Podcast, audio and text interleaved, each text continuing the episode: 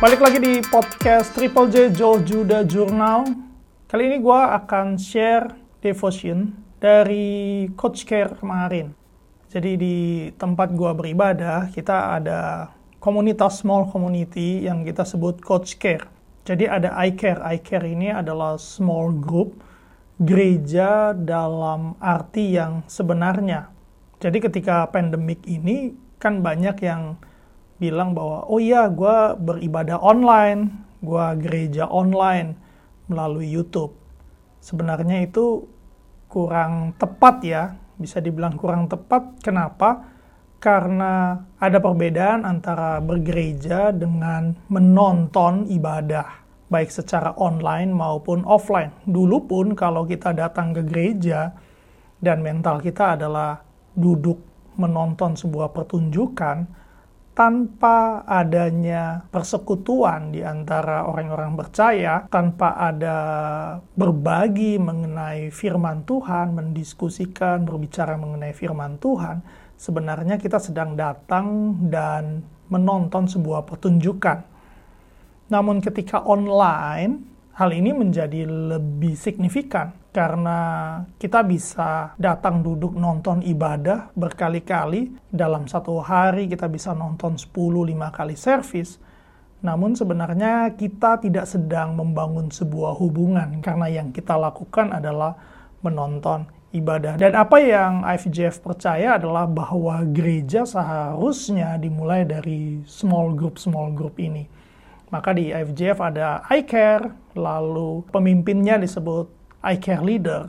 Nah, para I Care Leader ini punya komunitas lagi, yaitu disebut Leader Care. Komunitas setiap bulan di mana para I Care Leader saling support, saling membangun, punya I Care-nya sendiri yang dipimpin oleh para coach. Nah, para coach ini pun punya komunitas lagi yang disebut sebagai Coach Care. Kebetulan gue salah satu coach di IFGF, dan minggu lalu kita adakan Coach Care bareng. Jadi ada Pastor Andi, ada Hartanto, gue manggilnya Bang Hartanto. Gue di IFGF panggil semua orang itu Om, Ko, Abang. Gue posisikan diri gue selalu lebih muda dari mereka semua. Jangan salah tangkap, bukan gue berusaha untuk merendah ya, tapi karena gue ingin dibilang lebih muda dari mereka semua. But anyway, topik kemarin tuh cukup menarik, yaitu mengenai bounce back. Dasar firmannya diambil dari 1 Petrus 4 ayat 12-13. Khususnya ini diambil dari terjemahan The Message. Jadi kalau saya bacakan di sini, friends, when life gets really difficult, don't jump to the conclusion that God isn't on the job.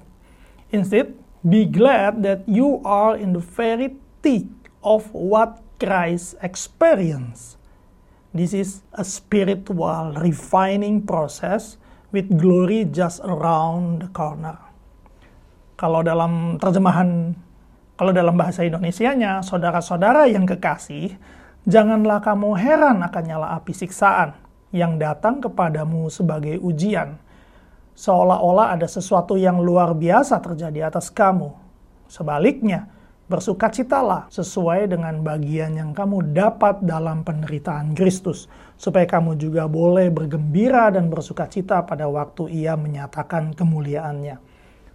Berangkat dari dasar firman Tuhan ini, quotes yang diangkat adalah dari George S. Patton. Dia seorang jenderal di masa Perang Dunia Kedua. Dan quote-nya adalah, "The test of success is not what you do when you are on top. Success is how high you bounce when you hit bottom."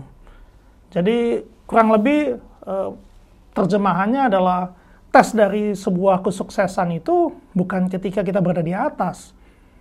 Namun, sukses itu adalah bagaimana kita bisa bangkit kembali ketika kita jatuh atau menghantam dasar. Nah, ini sebenarnya sebuah pemikiran yang menarik ya, karena bounce back di sini, kalau dari kacamata ini ya, when life isn't the way it is supposed to be, it's time to bounce. Gagasan ini berangkat dari kesuksesan atau kita bisa bangkit kembali hanya ketika kita sampai pada titik terendah. Ketika orang-orang belum sampai pada titik terendah, mungkin tidak termotivasi atau tidak ada dorongan untuk bangkit lebih tinggi. Ya, jelas masuk akal. Karena namanya bounce itu dia harus menghantam sesuatu dulu untuk dia naik. Berangkat dari pemikiran tersebut, beberapa contoh adalah Petrus. Ketika Petrus menyangkal Tuhan Yesus dan itu jatuh pada titik terendah dia dan dia sadar dan dia pergi. Namun dia bisa bounce back, bangkit kembali ketika Tuhan Yesus memanggil dia. Nah, di sini sampailah pada pertanyaan atau diskusi mengenai bangkit kembali ini. Bisa nggak sih kita berbuat baik namun dijahatin? Kita menderita karena kebenaran. Kita menderita namun bisa bahagia. Pada sebuah pemikiran tertentu ini seperti ya filosofi yang menarik untuk dicermati. Nah, ketika mulai diskusi sebenarnya ada dua hal sebenarnya yang ingin gua bahas sebelum kita berbicara mengenai bounce back. Yang pertama adalah materialnya apa? Ketika kita berbicara mengenai bounce back, tentunya adalah sebuah benda atau barang yang memang punya elastisitas yang cukup tinggi, yang dia punya daya bounce, sehingga ketika dia hit apapun permukaannya, kita bisa expect barang tersebut untuk bounce back. Kalau itu adalah basket, bola tenis, kita akan expect bahwa ketika benda tersebut kita jatuhkan ke lantai atau benda yang atau permukaan yang padat yang keras, maka bola itu akan kembali lagi bounce back ke atas. Semakin keras kita hujam, maka bounce-nya akan semakin tinggi. Itu kalau barang tersebut adalah bola basket atau bola tenis. Namun kita tidak akan expect jika barang tersebut adalah batu bata atau gelas kaca. Kita akan jaga karena once kali dia bounce, dia nggak akan pernah back lagi. Dia akan jadi serpihan kaca di bawah sana. Pada kenyataannya, jika bounce back itu adalah diri kita, maka pemikiran untuk bangkit kembali itu tergantung terbuat dari apa diri kita. Kalau kita punya daya tahan seperti bola basket, elastisitas seperti bola tenis, kita akan bangkit jauh lebih tinggi lagi. Namun seringkali kita sendiri tidak tahu atau kurang mengenal kapasitas diri kita. Yang kita pikir mungkin saya tenis, namun sebenarnya kita serapuh mangkok kaca. Dan once itu bounce, itu nggak pernah back lagi, nggak akan pernah kembali lagi. Berarti kesuksesan itu bukan berbicara ketika bounce. Kalau dari argumen yang pertama ini ya, kesuksesan itu adalah ketika kita bisa menjadi bola basket. Ketika kita punya ability, kemampuan seperti bola basket, itu adalah sebuah kesuksesan. Namun tidak semua orang punya privilege. Mereka nggak punya kemewahan untuk lahir di tengah-tengah keluarga, masyarakat, yang kondusif untuk mereka bertumbuh, berkembang seperti bola basket. Maka pertanyaan yang kedua adalah mungkin yang lebih relevan. Di mana barang-barang ini atau bola basket, cermin, atau gelas, atau cangkir ini bounce dan bisa back kembali. Kalau itu adalah permukaan yang keras, lantai, tebing, tidak semua barang akan bounce back. Namun kalau itu adalah net, maka kita bisa dengan sangat yakin apapun yang jatuh ke sana akan bounce back, akan bangkit kembali. Nah, pemikiran kedua ini sebenarnya yang menarik. Karena di dalam Alkitab, net, jaring, safety net, itu adalah representasi dari kasih anugerah, kasih karunia Tuhan. Dan benar juga bahwa di Alkitab disebutkan bahwa Ia yang selalu setia, selalu berjalan bersama dengan kita, dan tidak membiarkan kita jatuh hingga tergeletak. Kalau kita bisa melihat bahwa kasih karunia, kita hidup di dalam kasih karunia Tuhan itu. Tidak peduli apakah kita ini bola basket, cermin, serapuh apapun diri kita, gelas kristal, kita bisa dengan sangat yakin ketika kita jatuh terhempas ke bawah, ada net di sana yang tidak cuma menopang kita, menjaga kita untuk tidak hancur, namun bisa membuat kita bounce back kembali. Bangkit kembali. Bounce back di sini bukan mengenai kemampuan kita untuk bisa bangkit kembali, namun besarnya kasih karunia Tuhan yang kita berjalan bersama-sama dengan pribadi tersebut dalam melewati berbagai musim, berbagai keadaan, berbagai situasi.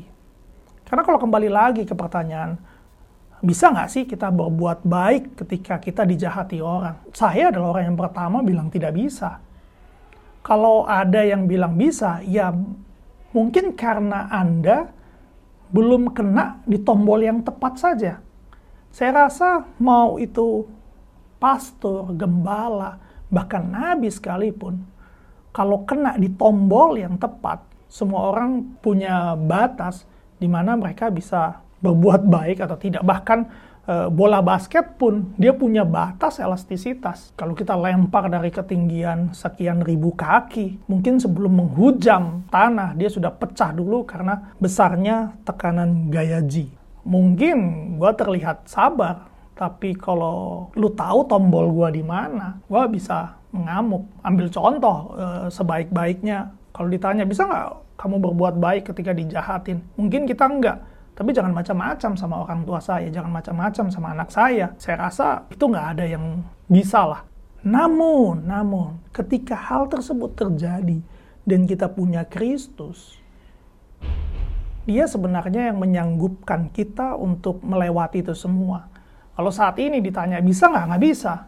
Gue nggak bisa berbuat baik dengan orang yang misalnya ngeludahin nyokap gua, sebaik-baiknya gua akan ikat orang tersebut, gua seret sepanjang jalan, gua buang di sungai dengan batu. Tapi kalaupun itu sampai terjadi, gua cuma bisa berharap, kalau sekarang sih kita ngomong berandai-andai ya, bisa enggak, sebagai lip service gua bisa bilang, bisa aja saat ini. Tapi kan validasinya adalah ketika hal tersebut benar-benar terjadi. Nah, daripada gue berpikir bisa atau enggak, mungkin atau enggak, akhirnya gue berpikir hal-hal yang tidak terjadi, yang belum terjadi, atau bahkan mungkin nggak pernah terjadi, itu menghabiskan banyak energi. Lebih baik gue berpikir, apapun itu yang akan gue hadapi di depan sana, gue berjalan bersama-sama dengan Kristus. Gue nggak sanggup, namun Kristus yang akan sanggupkan gue untuk melewati hal tersebut. Saat ini gue nggak tahu jawabannya, dan gue nggak ingin berandai-andai ke sana. Kalau ditanya, contohnya bisa nggak kita menderita namun bahagia? Mungkin buat orang lain melihat gue itu sebuah penderitaan, tapi buat gue itu adalah hal sukacita. Misal seperti melahirkan anak, bagi para suami itu menderita sekali, namun bagi wanita adalah sebuah kebanggaan ketika ia bisa melahirkan, mungkin secara normal, melihat anak, dan segala macam. Itu kebahagiaan dia. Dan gue berandai-andai ada di posisi tersebut, gue juga nggak ingin. Begitu juga sebaliknya. Mungkin bagi seorang istri, waduh bekerja keras, mengejar karir, itu kayaknya berat banget. Tapi bagi seorang suami, kami nggak menganggap itu sebagai sebuah penderitaan. Bahkan sebuah sukacita ketika bisa pulang, membawa berkat, membawa materi, di mana materi atau berkat itu mendatangkan sukacita, joyful di tengah-tengah keluarga. Kita nggak melihat itu sebagai sebuah penderitaan. Jadi, akhir dari kesimpulan kemarin sebenarnya hal ini kurang begitu relevan. Karena yang kalau ditanya bisa nggak bangkit kembali, ya semua akan mencoba untuk melakukan itu. Namun dalam perjalanannya kita butuh Kristus yang berjalan bersama-sama dengan kita. Gua nggak ingin memilih kesulitan-kesulitan tersebut, gue nggak ingin memilih untuk dijahatin orang. Kalau pilihannya ada di gue. But when it happen, bukan if ya, when happen, artinya pasti terjadi. Gue cuma mau melihat Kristus. Karena kalau gue nggak punya Kristus, gue pasti gagal dalam setiap kehidupan. Apapun yang direncanakan, apapun yang diaktif, apapun yang kita lakukan, apapun yang menjadi target kita. Ketika gue bisa lihat Tuhan, apapun itu, gue mau serahkan ini ke dalam tanganmu. Gue nggak punya apa-apa. Gue datang, nothing. Gue juga akan pergi dengan tangan keadaan kosong. Jadi, gue serahkan semuanya kepada Engkau, Tuhan. Dan ketika kita bisa lihat seperti itu, bahwa gue mulai lagi menyadari bahwa keluarga yang gue miliki adalah inisiatif Tuhan, pernikahan yang gue miliki adalah inisiatif Tuhan, anak yang gue miliki adalah inisiatif Tuhan, pekerjaan yang saat ini gue jalankan dan lakukan, itu adalah kasih karunia Tuhan terhadap hidup gue. Itu bikin gue jadi, iya sebenarnya apa yang mau dipertahankan, pada akhirnya memang semua milik Tuhan. Jadi di sini gue bisa melihat bahwa Christ is enough for me. Hal yang terpenting adalah sebenarnya berjalan bersama Kristus. Senantiasa kita bisa sadari ya. Dan itu juga yang gue inginkan untuk keluarga gue bisa lakukan, bisa alami. Jonah bisa bertumbuh dengan mengenal Kristus. Papa mamanya kan sebentar saja, papa mamanya pasti akan mengecewakan dia. Namun kalau dia punya Kristus, itu hal yang lebih dari apapun yang dia bisa peroleh dalam hidup ini. Begitu juga dengan Lina, begitu juga dengan hidup gua. Jadi itu bounce back. Ini topik yang menarik banget. Thank you banget untuk Pastor Andi, untuk Hartanto, yang kita udah bisa jalan sama-sama, udah bisa saling sharing mengenai ini, hal yang menguatkan gua kembali. Mungkin setelah ini gue akan sharing di kesempatan yang berbeda mengenai bagaimana sih gue restart. Bagaimana mantra restart ini, mantra yang ada di company gue, itu bisa gue alami secara personal journey di awal tahun. Oke, itu aja sharing singkat gue untuk podcast kali ini. See you guys.